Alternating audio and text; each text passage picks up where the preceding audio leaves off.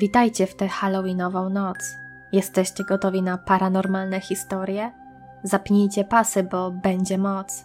Dziś zebrałam dla Was więcej niż zwykle historii od widzów, a do tego naprawdę przerażających. Każdą z opowieści skomentuję i przy okazji opowiem Wam też swoje ostatnie niepokojące przeżycia.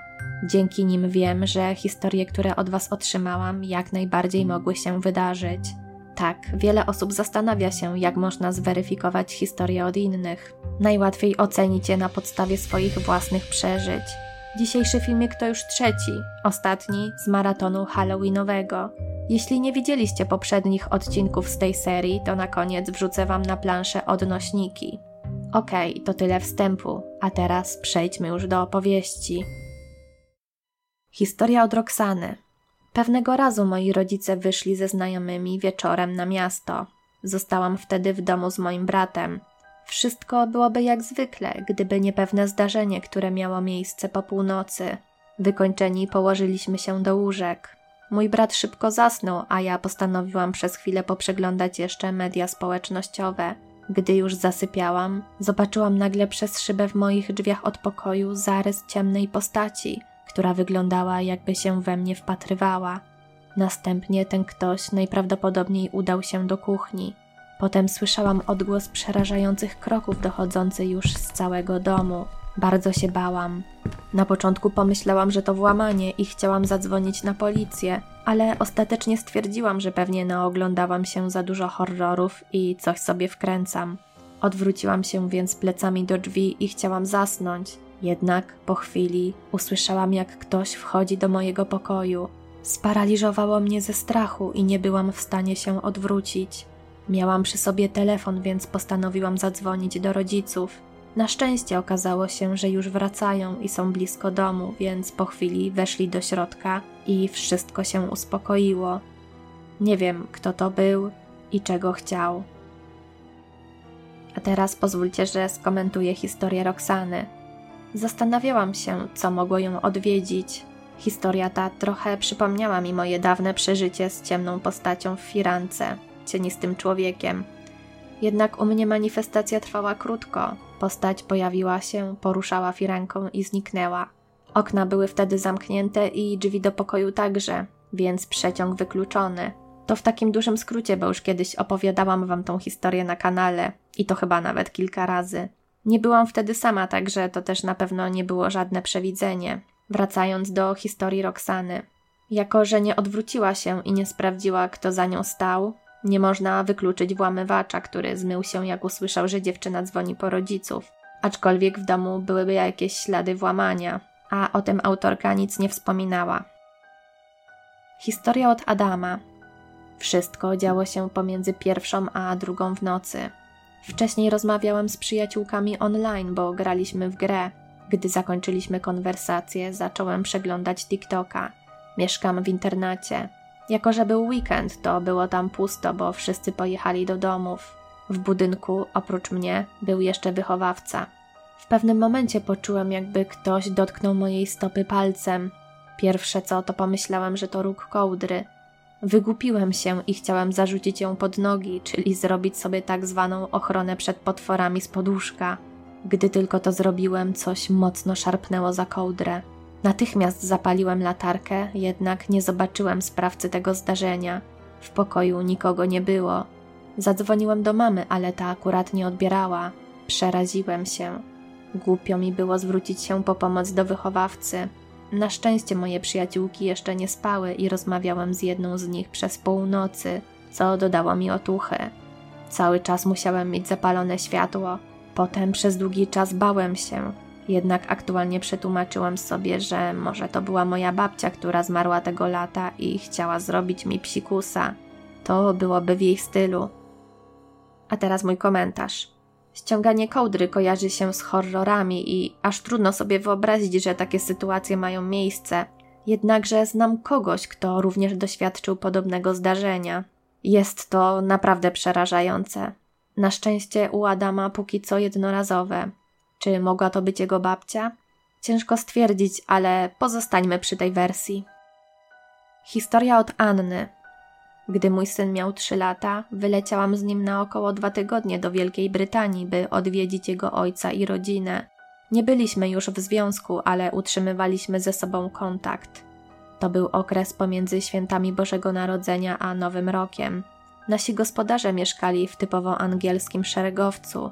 Na dole znajdowała się kuchnia i salon, a na górze dwie czy trzy malutkie sypialnie i łazienka. Mój syn dopiero zaczynał mówić w zrozumiałym dla otoczenia języku. Ma spektrum autyzmu. Jeżeli chodzi o takie rzeczy jak toaleta czy ubieranie się, to był w miarę samodzielny. Siedzieliśmy któregoś wieczoru w salonie przy stole. Dzieciaki bawiły się, mój syn i jego przyrodnie rodzeństwo. Młodemu w pewnym momencie zachciało się do toalety. Wiedział, gdzie jest, więc udał się w kierunku schodów. W połowie drogi zatrzymał się i wpatrywał w korytarz prowadzący do łazienki. Dodam, że było już po zmroku i na górze panowała ciemność. Żadna lampka się nie świeciła. Światło było włączone tylko w salonie. Spytałam synka, co się stało. Na to wskazał palcem w kierunku łazienki i powiedział: Pan, pan! Podeszłam do syna i spojrzałam w miejsce, które pokazywał, jednak nikogo nie zobaczyłam. Wiedziałam jednak, że maluch nie wymyśliłby tego. Czułam też, że jestem obserwowana. Młody od tego momentu nie chciał chodzić sam do toalety. Musiałam mu towarzyszyć. Ja również nie chciałam chodzić do tej łazienki sama. Po nowym roku wróciliśmy do Polski i zapomnieliśmy o tej sytuacji. Jednak pewnego razu rozmawiałam z żoną mojego byłego partnera. Powiedziała mi, że jej dwuletni syn wpatrywał się w coś na schodach i bał się wejść do góry, krzycząc coś w niezrozumiałym języku. Zdarzyło się to kilkukrotnie. Ponieważ żona mojego byłego jest osobą wierzącą, to udała się do polskiej parafii. Po poświęceniu domu przez księdza podobno nic więcej się już nie działo. Ostatecznie przeprowadzili się do innego domu. To teraz mój komentarz. Dziwne historie z dziećmi przeżywa chyba większość rodziców. Część to na pewno tylko dziecięca wyobraźnia, jednak czasami są zdarzenia, na które naprawdę ciężko znaleźć racjonalne wyjaśnienie. Myślę, że w przypadku syna Ani i tego drugiego chłopczyka rzeczywiście coś było na rzeczy, jako że zachowanie jednego i drugiego było bardzo podobne. Ja także miałam ze swoją córką różne przeżycia.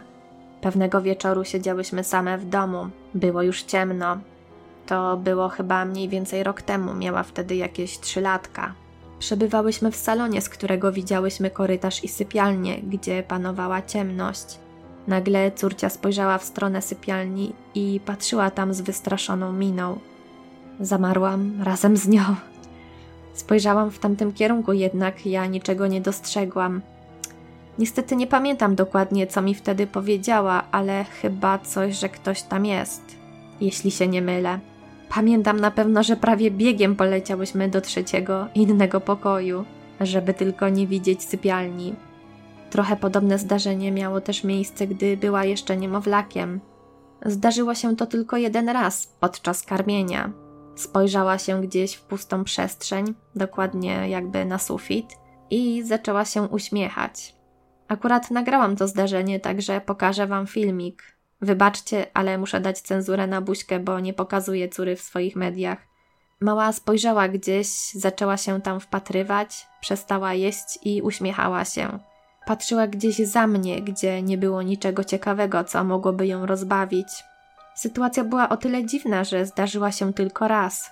Córka też nigdy nie przerywała jedzenia w taki sposób. Być może jest na to jakieś wytłumaczenie, może to po prostu jakiś taki przypadek, ale sytuacja była dziwna. Widać było, że coś nagle przykuło jej uwagę. No i zawsze, gdy zostaje z nią sama, odpalają się jakieś jej zabawki.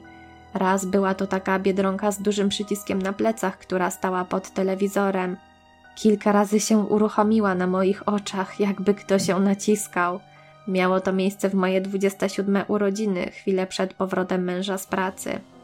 Ostatnie takie zdarzenie miało miejsce dosłownie kilka dni temu, gdy pisałam scenariusz na odcinek. Nagle odezwał się tablecik z Fisher Price'a, który ma przyciski z alfabetem, tak jakby ktoś wcisnął literkę R. Mam nadzieję, że to tylko szwankujące baterie, jednak przyznam, że w takich momentach wszystko przewraca mi się w brzuchu. Ostatnią swoją historię opowiem Wam po kolejnych historiach od widza, bo będzie się ona do nich odnosić. Historia od anonima. Chciałabym podzielić się swoimi przeżyciami. Zacznijmy od tego, że na parterze naszego domku mieszka babcia. Dziadek, jej mąż, zmarł jakieś 9 lat temu. Ostatnio babcia podarowała mojemu bratu zdjęcie dziadka. Gdzieś je nagle po prostu znalazła. Od tamtego momentu moja mama powiedziała mi, że w domu zaczęły dziać się dziwne rzeczy.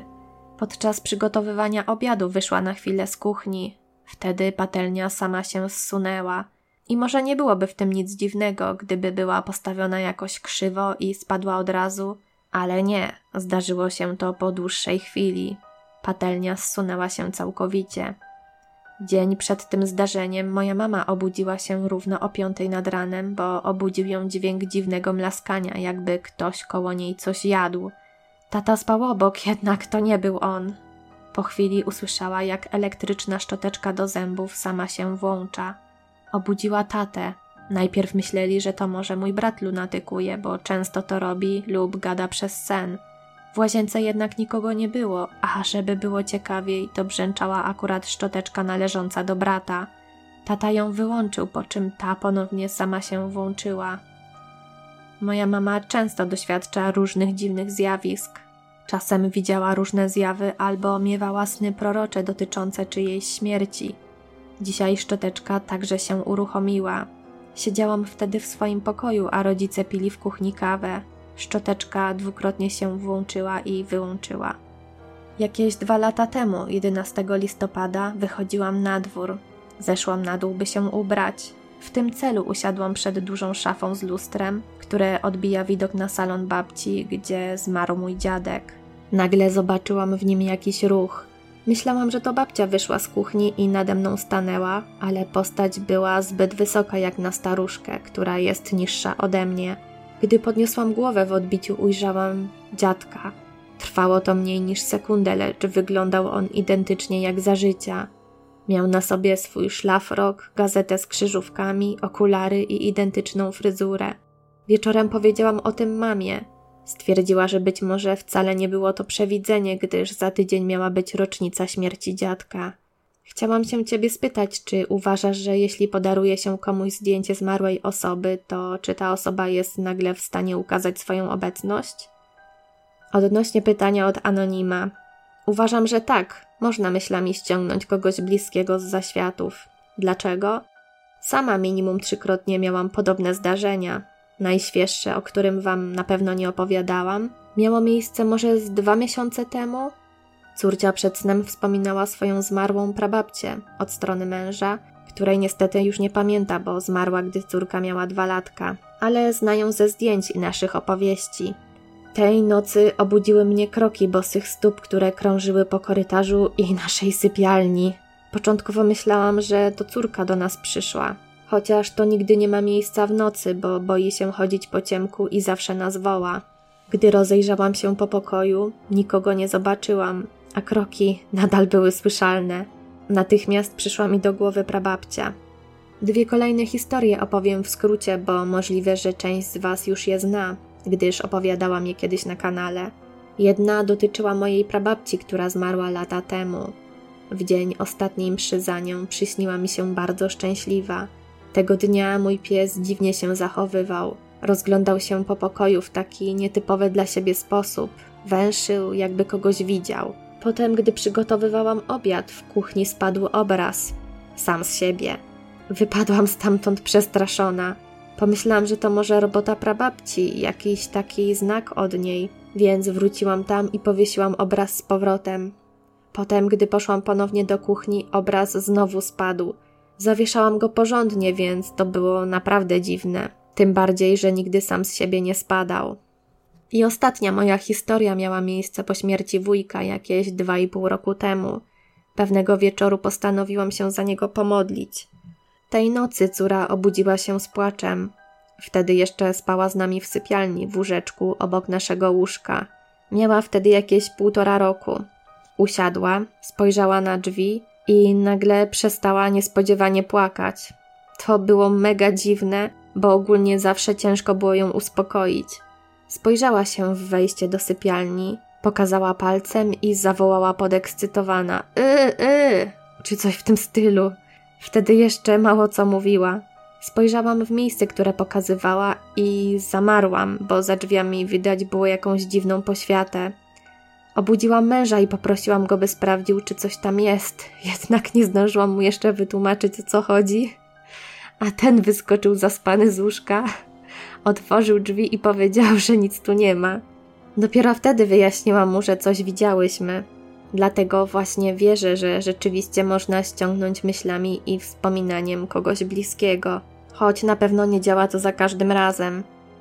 Być może jest jakieś wytłumaczenie na tego typu zdarzenia, jednak trzeba przyznać, że były to bardzo duże zbiegi okoliczności.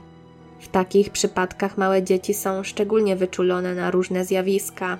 W moim otoczeniu większość maluchów zdawało się coś widzieć i co ciekawe, często było to połączone ze zjawiskami, które widzieli także dorośli.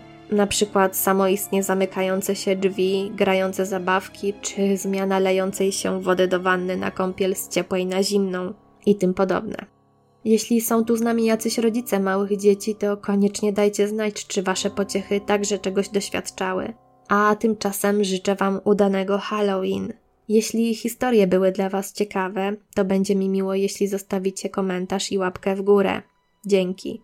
Wpadnijcie także na moje pozostałe media społecznościowe: Instagrama, TikToka, Spotify, na koniec chciałam jeszcze Wam serdecznie podziękować za to, że na Spotify jest już Was ponad 50 tysięcy obserwujących. Tutaj kanał trochę stanął, jednak fajnie, że gdzieś indziej zasięgi nie są obcinane. Zasięgi na Spotify zaczynają się pomału wyrównywać z tymi YouTube'owymi, a niektóre podcasty mają już nawet więcej odsłuchań niż te tutaj. To bardzo motywuje i wiele dla mnie znaczy. Jeszcze raz dzięki. Do usłyszenia w kolejnym odcinku.